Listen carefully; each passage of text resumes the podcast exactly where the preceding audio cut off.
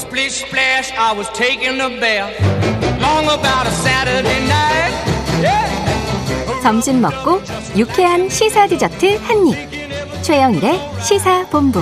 Well, I stepped out the tub and put my feet on the floor. I wrapped the towel around me. and I- 네, 시사본부 매일 이 시간 청취자분들에게 깜짝 선물을 드리고 있는데 오늘은 간식으로 컵라면을 드립니다. 자, 이 코너 들으시면서 문자 보내시면 되고요. 짧은 문자 50원, 긴 문자 100원이 드는 샵 9730으로 의견 많이 많이 보내주시기를 바라겠습니다. 전 세계 지구촌에서 벌어지는 생생한 국제 뉴스를 살펴보는 시간 국제본부 문희정 국제시사 평론가 함께합니다. 안녕하세요. 네, 안녕하세요. 네, 아우 우리 배우 윤여정 씨 아카데미 수상자로 또 무대에 올랐다고 하는데 이거 좀 짚어주세요. 네, 윤여정 씨가 무대에 오를 때마다 우리가 윤며든다라고 얘기를 윤며든다 하죠. 네, 오늘도 예, 또 역사의 한 페이지를 썼습니다. 네. 어, 한국 시각으로 28일 미국 로스앤젤레스 돌비 극장에서 제94회 아카데미 시상식이 진행이 됐는데요. 나무 조연상 시상자로 무대에 올랐습니다. 아. 예. 근데 이분 이제 지난해에 상을 받으시면서 이제 본인의 이름을 네. 제대로 이제 발음 잘 못하신 부분에 대해서 섭섭함을 토로했잖아요. 예. 그런데 아 제가 후보들의 이름을 보니까 저 역시도 좀 어렵다. 그래서 미리 사과의 말씀드린다 이렇게 네. 예 ice breaking을 굉장히 재치 있게 했고요. 네. 그리고 이번에 상을 타신 분이 영화 코다의 배우인 트로이 코처라는 분인데 음. 이분이 청각 장애인 배우세요. 아하. 그래서 이분을 호명하기 전에 수어로 먼저 우와. 얘기를 하고 그 다음에 오스카상은 어이 어, 트로이 코처다라고 이야. 다시 또 얘기를 했어요. 일부러 수어를 또 해- 준비해왔군요. 그렇습니다. 예. 이야. 그리고 이제 올라와서 이 코처가 또 수어로 수상소감을 얘기를 하니까 옆에서 이제 트로피를 또 들어주면서 굉장히 주의 깊게 아. 그 소감을 또 듣기도 했다고 합니다. 하여튼 윤며듭니다 진짜로 얘기 자꾸 예. 들어보면. 자 다음은 이 쇼펜도 이번에 아카데미 시상 하루 앞두고 우크라이나 대통령이 연설할 수 있는 자리를 마련하지 않는다면 오스카 트로피를 박살내겠다 이런 네. 말을 했네요. 자, 이분은 노벨 평화상 수상자가 뽑은 2012 평화의 인물에 꼽히기도 했던 분인데 아, 러시아가 우크라이나를 지난달 24일에 침공을 했거든요. 예. 어, 쇼펜이 바로 우크라이나로 직접 달려가서 음흠. 다큐멘터리를 제작을 하고 있었습니다. 지금은 이제 폴란드에 있는데요. 네. 이분이 이제 미국 CNN 방송과의 인터뷰에서 볼로디미르 젤렌스키 우크라이나 대통령이 이 아카데미 시상식에서 조금 말할 수 있는 기회를 주는 게 좋지 않겠느냐 이런 음. 얘기를 하면서 만약에 기회를 주지 않는다면 시상식 보이콧해야 된다. 그리고 공개적으로 내 트로피 부수겠다. 뭐 아. 이런 이야기를 했습니다. 예. 세네요. 트로피까지 부수겠다. 그러니까 그만큼 좀 간절하게 아. 많은 사람들에게 영향력을 좀 미칠 수 있는 자리를 음흠. 마련해 주고 싶어 했던 것 같습니다. 예. 지금 말씀대로 젤렌스키 우크라이나 대통령의 아카데미 연설 여부 이게 헐리우드도 이제 화제가 되는데 지금 러시아하고 우크라이나 전쟁 관련해서 지금 한 달째 네. 되고 있어요. 맞아요. 러시아군 포위 작전이 계속되고 있다 이렇게 봐야 됩니까? 그렇습니다. 이 일단 그 남부 지역 크림반도에서 네. 우크라이나 남부 해안선을 장악하기 위해서 계속해서 헤르손 그리고 마리우프를 러시아군이 집중 폭격을 하고 있습니다. 네네. 그러다 보니까 도시에 갇힌 민간인 사망자도 늘고 있고요. 민간 시설들 역시 거의 대부분 파괴가 됐습니다. 또 흑해의 최대 물류 거점인 오데사의 동쪽 미콜라이우에서 네. 또 우크라이나 군이 러시아의 진격을 필사적으로 막고 있는 상황입니다. 음. 북부 쪽에서도 공격을 받고 있는데 체르니히우거든요. 네. 러시아군에 의해서 여전히 포위가 돼 있고요. 학교와 경기장 등 민간 시설까지 폭격이 쏟아지고 있고 지금 그 안에 13만 명의 민간인이 갇혀 있는데 뭐 음. 전기, 가스 다 끊겼고 식수를 배급받는 등 굉장히 열악한 환경에 처해 있습니다. 아, 러시아는 지난 25일에 우크라이나에서의 1단계 작전의 주요 목표가 대체로 완료됐다면서 동부 지역인 돈바스 해방에 집중하겠다라고 밝혔는데요. 네.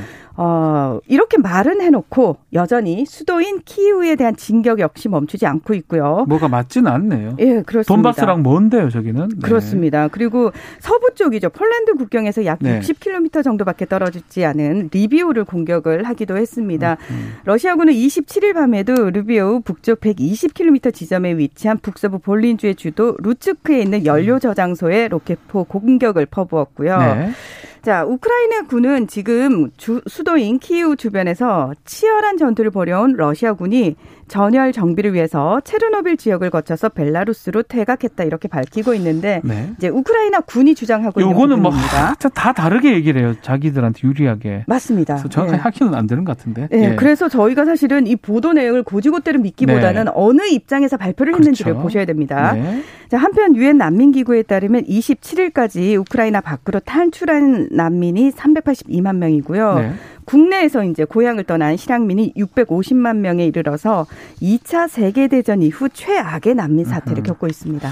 자, 5차 협상 관련 얘기도 있던데요. 이건 어떻습니까? 자, 러시아와 우크라이나 앞서 세면 세번 네. 대면 협상을 했고요. 지난 14일부터는 온라인 형식으로 수일간 4차 협상을 진행을 했습니다. 음. 자, 일단 우크라이나는 그래 나토 가입 안 하겠다. 중립국화 하겠다. 이렇게 한 발 물러섰지만 러시아가 즉각적인 휴전과 철군을 거부하고 있는 상황이고요. 네. 이제 이건 뭐냐면은 우크라이나 동쪽 돈바스 지역 영토 넘겨달라고 얘기를 하고 있거든요. 그렇죠. 그러니까 우크라이나가 영토 문제 절대 양보할 수 없다 이렇게 팽팽히 맞서면서 합의에 도달하지 못했는데 음. 그럼에도 불구하고 29일, 30일 이 터키에서 5차 협상을 가지기로 했습니다. 네. 일단 이 협상을 앞두고 어, 젤렌스키 대통령이 다시 한번 전향적인 제안을 해요. 음. 친일 러시아 분리주의 반군이 장악하고 있는 이 돈바스 문제와 관련해서 러시아와 타협을 할 의향이 있다. 돈바스 이 지역. 예. 그렇습니다.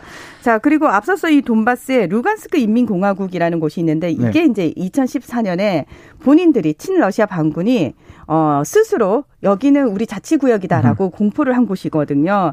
자, 여기서 러시아 연방 가입을 위한 주민 투표를 진행을 하겠다라고 얘기가 나오고 있는데 네. 이 부분과 관련해 가지고 지금 러시아가 아무래도 우크라이나 전역에 대해서는 장악력을 지금 제대로 미치지 못하고 있으니까 지금까지 장악한 곳이라도 음흠. 우크라이나 쪽하고 분리해서 네. 뭐 계속해서 이제 보도에서 한국식 분단 뭐 이런 얘기 나오고 아, 있는데요. 우리나라 같은 분단을 말하는 그렇죠. 건가요? 네. 예. 그래서 이 푸틴 대통령이 우크라이나 분단을 좀 염두에 두고 있다. 이런 얘기도 나오고 있는 거죠. 아하. 자, 조 바이든 대통령도 하하 이뭐 푸틴 대통령 퇴진을 언급해서 이거 갑자기 이런 말 해가지고 논란이 되고 있다면서요. 아, 이게 진짜 사실 국제 정치에서 이런 발언이 굉장히 위험한 발언이거든요. 봐야 되나요? 예. 26일 날 이 바이든 대통령이 네. 폴란드 바르샤바 연설에서 푸틴 대통령을 겨냥해서 제발 이런 남자는 권좌에 계속 남아 있어서는 안 된다. 이런 아, 얘기를 한 거예요. 아. 그러면서 또 어, 푸틴 대통령 향해서 전쟁 범죄자, 학살자 이런 어 말을 하기도 했거든요. 네. 자, 외신들이 이제 이 발언이 나오자마자 이건 미국의 대러시아 접근 자세가 변화된 걸 의미한다. 사실상 푸틴 대통령의 퇴진을 촉구한 것이다. 이렇게 해석을 했습니다. 네네. 당연히 러시아 입장에서는 반발을 하겠죠. 지난 10여 년간 미국과 서방 동맹국들이 러시아의 정권 교체를 시도하고 있다. 러시아 정권은 당연히 러시아 국민들만이 결정할 그렇죠. 수 있는데 이러면서 굉장히 분노하면서 앞서서 말씀드린 것처럼 이 폴란드와 가까이 있는 르비우를 폭격하기도 했습니다. 자, 이렇게 논란이 불거지니까 네. 백악관 측에서 아 이건 사전에 준비된 발언이 아니고 음. 정권 교체를 논의한 것이 아니고 그냥 침공에 대한 비판을 좀 강하게 했을 뿐이다라고 하하. 해명을 하고 해명했네요. 나섰습니다. 네. 그리고 프랑스, 영국, 독일 등도 러시아의 지도자는 러시아 국민들이 결정해야 할 문제다. 음. 바이든 대통령의 발언이 또 악용될 것을 우려하고 나섰습니다. 네. 그리고 지난 25일 월스트리트 저널은 바이든 대통령의 공약인 핵무기의 단일 목적 정책 이건 뭐냐면은 먼저 핵 공격을 받으면 어 반격을 위해서만 핵무기를 사용하겠다라는 게이 공약이었는데 이게 폐기됐다 이런 보도가 나오기도 했습니다. 자, 양국의 언론 통제도 더 강화가 되고 있다면서요. 맞습니다. 이 러시아의 경우 지난 4일에 러시아군 운영에 관한 명백한 허위 정보를 공개적으로 유포할 경우 최대 3 년형의 징역형에 처하고 네. 이게 만약에 중대한 결과를 초래했을 경우 최대 15년의 징역형에 부과, 부과를 하겠다라는 형법 개정안이 의회를 통과를 음. 했거든요. 뭐 이거는 외국 국제기구 상대로도 이 러시아에 대한 제재를 촉구하는 행위를만 해도 최대 3년의 징역형을 부과할 수 있게 했습니다. 네. 아, 그러면서 27일에 앞서서 젤렌스키 대통령을 러시아 이제 언론들이 많이 인터뷰를 했거든요. 네. 어, 우크라이나는 불과 얼마 전까지도 러시아어가 공용어였기 때문에 그렇죠. 러시아어도 구사가 가능합니다. 근데 이 러시아 그 언론 규제 당국인 로스콤 나드조르가 성명을 냈는데 어떤 거죠? 예. 어, 젤렌스키 대통령과 인터뷰 보도하지 마라. 아. 경고를 하면서 그동안 인터뷰했던 매체에 대한 조사를 시작을 했다고 합니다. 네. 뭐 러시아야 이렇게 언론 통제하는 거 익히 다 알고 있었는데 우크라이나도 사실 크게 다르지 않습니다. 지난달 그 러시아 침공이 발발하자 곧바로 비상사태 선포하면서 언론부터 통제를 했거든요. 네.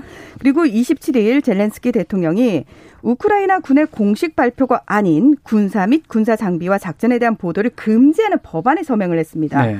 그러니까 우크라이나 정부는 가짜 뉴스와 러시아군의 첩보 작전에 대응하기 위해서다라고 얘기를 하면서 음흠.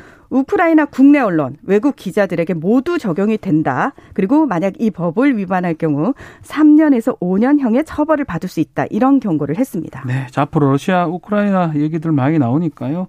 그것도 주의 깊게 보겠습니다. 자, 요거 중국 얘기 조금만 하죠. 상하이가 네. 봉쇄가 됐네요.